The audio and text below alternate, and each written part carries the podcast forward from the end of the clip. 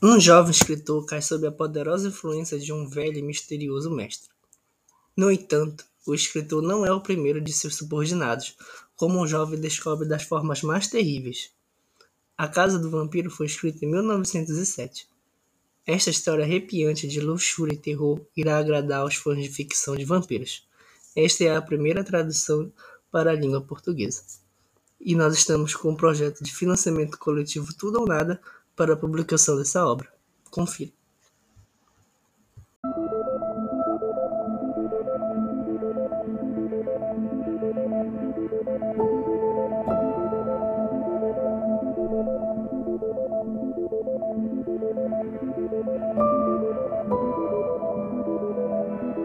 Bem-vindos ao Território Cíberos, essa é a nossa série sobre escrita criativa, e o episódio de hoje é sobre jardineiros e o seu processo de escrita. Então eu tenho aqui comigo os, os convidados Roger Portela e Fábio Heinz, né, que se consideram aí escritores mais jardineiros do que arquitetos, e eles vão comentar hoje sobre o seu processo de escrita. Eu vou começar então pelo Fábio. Fábio, você está aí nas suas primeiras participações aqui no podcast, então fica à vontade para se, se, apresentar para o pessoal, né, falar do seu trabalho, algumas obras suas, e já pode seguir aí falando do seu processo de escrita. Beleza, Pedro, muito obrigado por me dar pela oportunidade, né? E obrigado a todos aí pela presença. É, meu nome é Fábio Hinst, eu sou autor é, da saga do Eli, que é o meu magnum opus, né? Que é a minha grande, grande saga, e eu escrevo fantasia épica, né? E eu lancei esse meu livro, que é o meu romance de estreia, é, no começo desse ano, de 2021, lá para fevereiro, né? Ele já está à venda, né? Em formato físico, né? Em e-book também, né? É só vocês acessarem minha página do Instagram, e tá tudo lá certinho, né?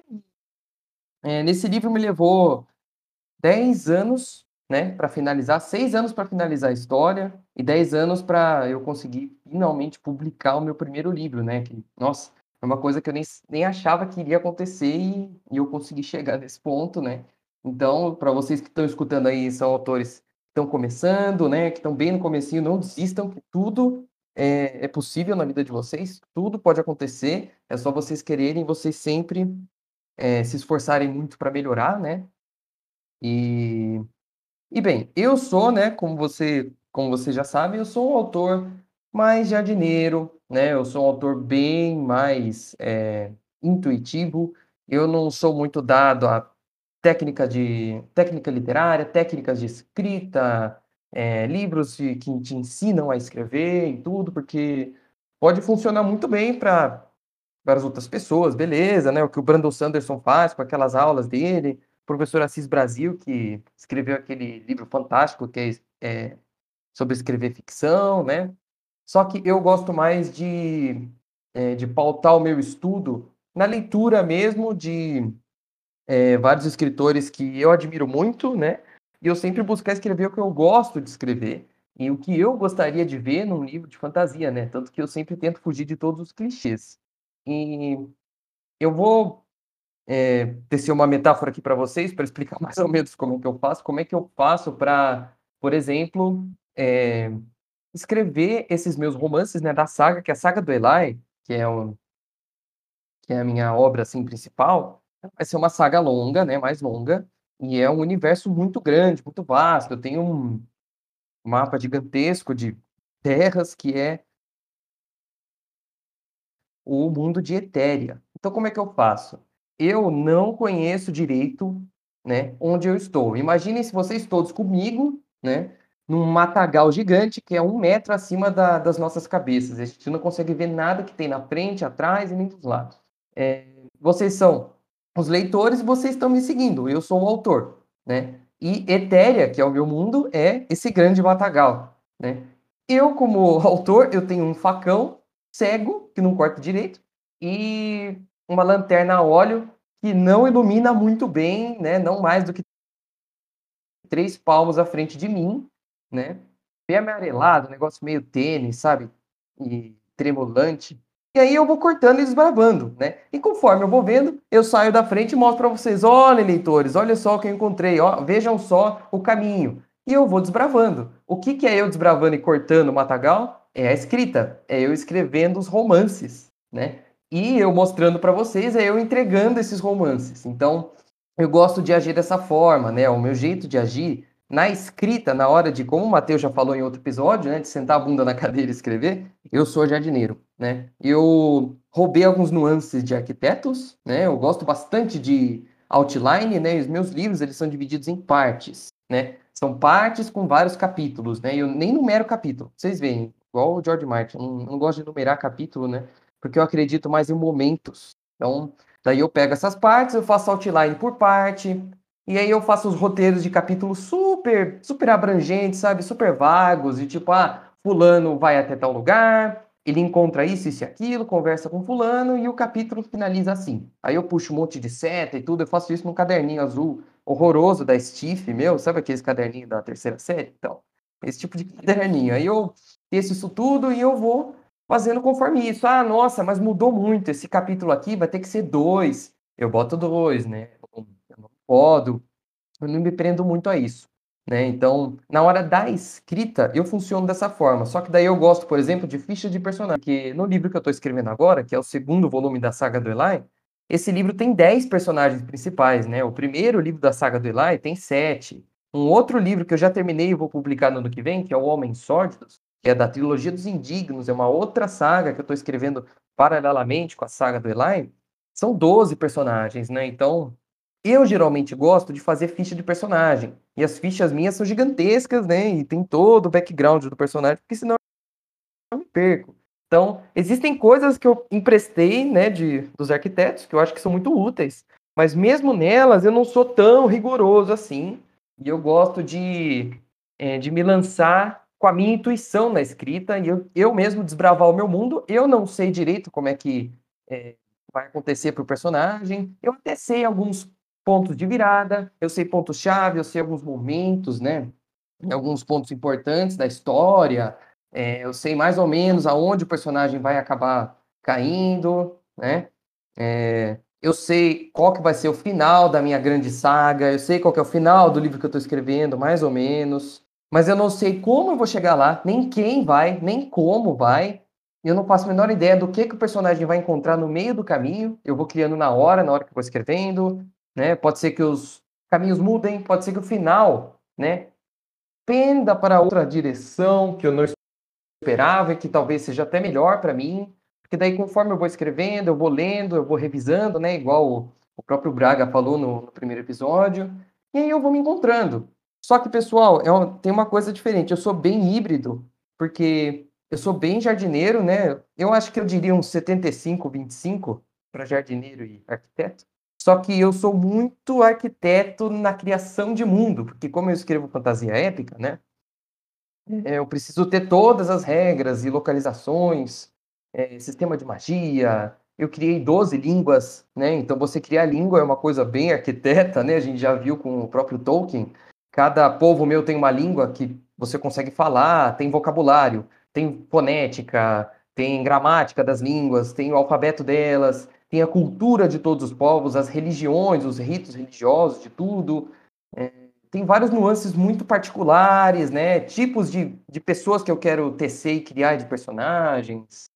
É, tem várias, por exemplo, cada capítulo meu tem um trechinho capitular antes do capítulo começar de livros que estão dentro do meu universo de cada região que formam meio que um senso comum daquele povo. Então, na parte de criação de mundo, eu sou muito, muito arquiteto.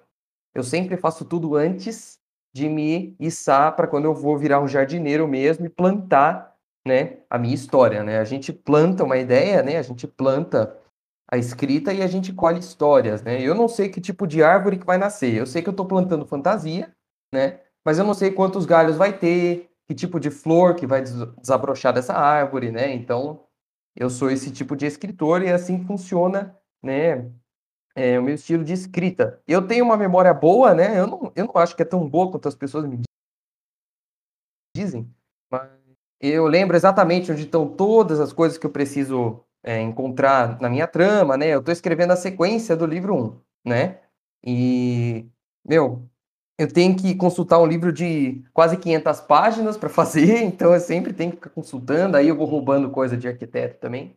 Mas a minha essência é puramente jardineira, né? porque a minha vida é um grande protocolo, né? Minha vida profissional é um grande protocolo científico e acadêmico com a BNT. Então eu prefiro dar asas à minha imaginação e à minha liberdade e não me planejar tanto na parte escrita, que é a minha grande paixão, né? Então é isso aí, Pedro. Acho que é isso. O meu jeito de escrever é esse, muito louco.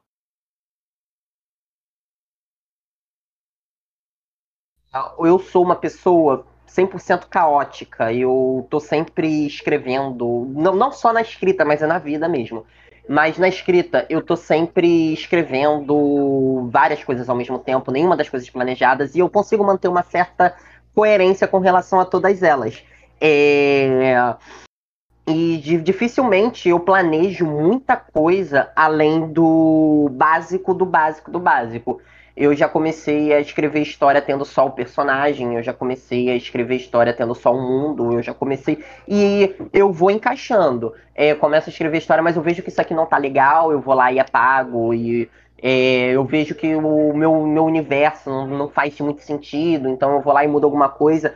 No máximo, no máximo, quando é para construir alguma coisa. É, quando é para construir alguma coisa com ah, meio arquiteto, é, sistema de magia, ou religião. Essa minha parte arquiteta funciona muito mais com relação a conceitos dentro da história, seja filosofia de algum povo, de algum, de algum grupo, é, o método, o jeito dos personagens lidarem, ou como é, o que minha história está querendo falar, entendeu? O que eu estou querendo dizer por baixo daquilo tudo. Ou pelo menos de, o que eu quero dizer que eu saiba.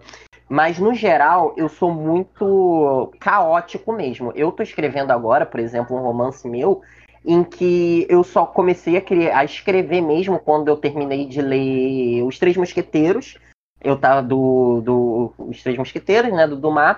E eu acho, eu acho muito legal aí, filmes de aventura. Eu tinha visto na época, poucos meses antes de ler Os Três Mosqueteiros, tinha, tinha reassistido Zorro e tudo. E eu, pô, eu quero escrever uma parada nessa pegada. E foi só isso, entendeu?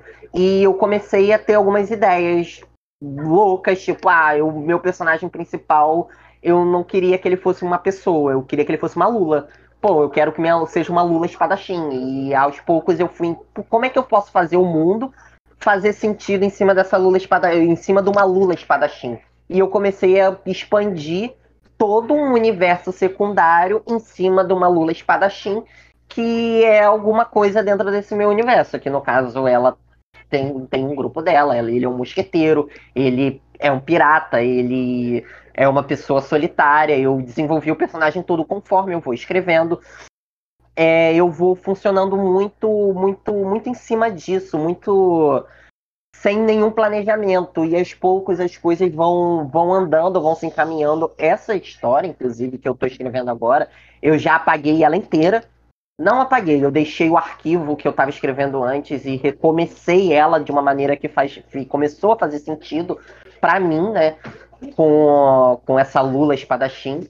É, e eu vou funcionando desse jeito, eu vou desbravando. O Fábio foi falando que ele tá num matagal, com, com mata acima da cabeça dele, ele vai cortando e vai encontrando. E comigo é basicamente a mesma coisa. A diferença é que eu não tenho uma lamparina, eu tô cego e é aos poucos a luz vai abrindo para mim e eu vou conseguindo enxergar de uma maneira muito ampla. Quando eu tô escrevendo, eu chego um momento da minha história que eu já sei exatamente tudo o que vai acontecer. Eu é como se eu, eu tivesse quando conforme eu estou escrevendo, eu como se eu montasse o outline inteiro na minha cabeça. E eu tenho uma memória muito boa com relação a isso. Não sei se eu tenho uma memória muito boa com relação às outras coisas da minha vida, mas com relação à minha escrita eu tenho uma memória muito boa. Então eu consigo lembrar de detalhes eu consigo lembrar de detalhes da minha, da, da minha história ali, de, de antes, sem precisar voltar muito. Eu consigo largar a história aqui agora e vou com, começar uma outra e largar aquela outra também e acabar voltando para essa de uma maneira bem caótica, nenhuma das duas planejadas. E assim eu vou caminhando até encontrar alguma coisa. É, eu acho que o meu lado arquiteto é apenas um pontinha, apenas o sol nesse mundo com capim alto que a gente não consegue enxergar muita coisa além dele. Eu gostei muito dessa metáfora do, do matagal. É bem interessante. E eu tinha comentado né, no, no episódio anterior sobre uh, os arquitetos que o, eu, eu, sou mais arquiteto, mas o meu lado jardineiro é um pouco assim, né? Eu até faço uma outline, mas os pontos mais distantes na outline, né, pro final do, do livro, uh, são menos detalhados. Né, e conforme eu vou me aproximando, eu vou enxergando melhor o que, que vai acontecer. Eu acho que também, também se aplica aí essa metáfora do matagal. E eu queria mencionar aqui um método uh, para jardineiros que uma autora chamada Mary Robinette Cowell comenta bastante, né? uma autora super premiada, né? Essa excelente autora americana. E é um método que se chama em inglês Yes, but, no, and. Né? Que em português ficaria sim, mas, não e. Então a ideia é que né, você está lá escrevendo, né, jardinando, escrevendo sem saber exatamente todos os detalhes do que vai acontecer a seguir. E aí o personagem tem um problema e tenta resolver esse problema. Tem duas respostas. Aí, aí fica a questão: ele consegue resolver esse problema? Tem duas respostas possíveis. Seria sim, mas acontece outra coisa, outro problema, de preferência maior do que o problema anterior. Ou então, não, não consegue resolver o problema e, ainda por cima, piora a situação. Né? Então é só um, um truquezinho, digamos assim, bem simples e super flexível, né? dá para contar qualquer história com isso aqui, e que basicamente a ideia é que uh, jardineiros que às vezes, às vezes têm alguma dificuldade em manter a história em movimento ou não sabe exatamente o que fazer a seguir, né? chega, algum pro, chega algum bloqueio, pode usar esse truque aqui para manter a história em movimento. Né? Não sei se vocês querem comentar, Roger e Fábio, se vocês já fizeram algo parecido, se acha que funciona, se acha que não funciona. Eu conheço essa essa esse, essa, essa teoria, né? Esse, essa dica, mas eu nunca cheguei a usar ela de fato. Mas se eu, você falando agora, eu parando para pensar em algumas coisas que eu já escrevi, é, e eu acabo usando isso meio que inconsciente. Eu já acho que para mim não ia funcionar muito, porque a minha jardinagem de roteiro, ela acontece tudo num momento só, meio, meio doido, assim, né? É, eu faço tudo por partes, eu não faço, ah, é um livro todo, eu não pego o livro todo e faço o outline todo do livro e a ideia toda antes, né? Eu vou descobrindo a história né? Até o momento que eu olhar e falar, ah, beleza, acabou o livro aqui, beleza, terminou. Aí eu vou continuar o resto no próximo, né? Mas eu, eu gostei muito dessa dica eu vou, eu vou ler mais sobre, vou procurar né, essa, essa referência e muito bom, obrigadão aí, Pedro. Eu achei legal demais isso aí. É mais uma via aí para facilitar ainda mais, né? essa autora, a, Mary Robinette Cole, eu gosto muito dela, tanto o trabalho dela, a obra dela, quanto as dicas dela de escrita. Ela tem umas coisas assim sensacionais. Então, acho que vamos fechar o, o episódio por aqui. Obrigado, Roger e Fábio, pela participação. E então, né, esse foi o Território Ciberus. Até o próximo episódio.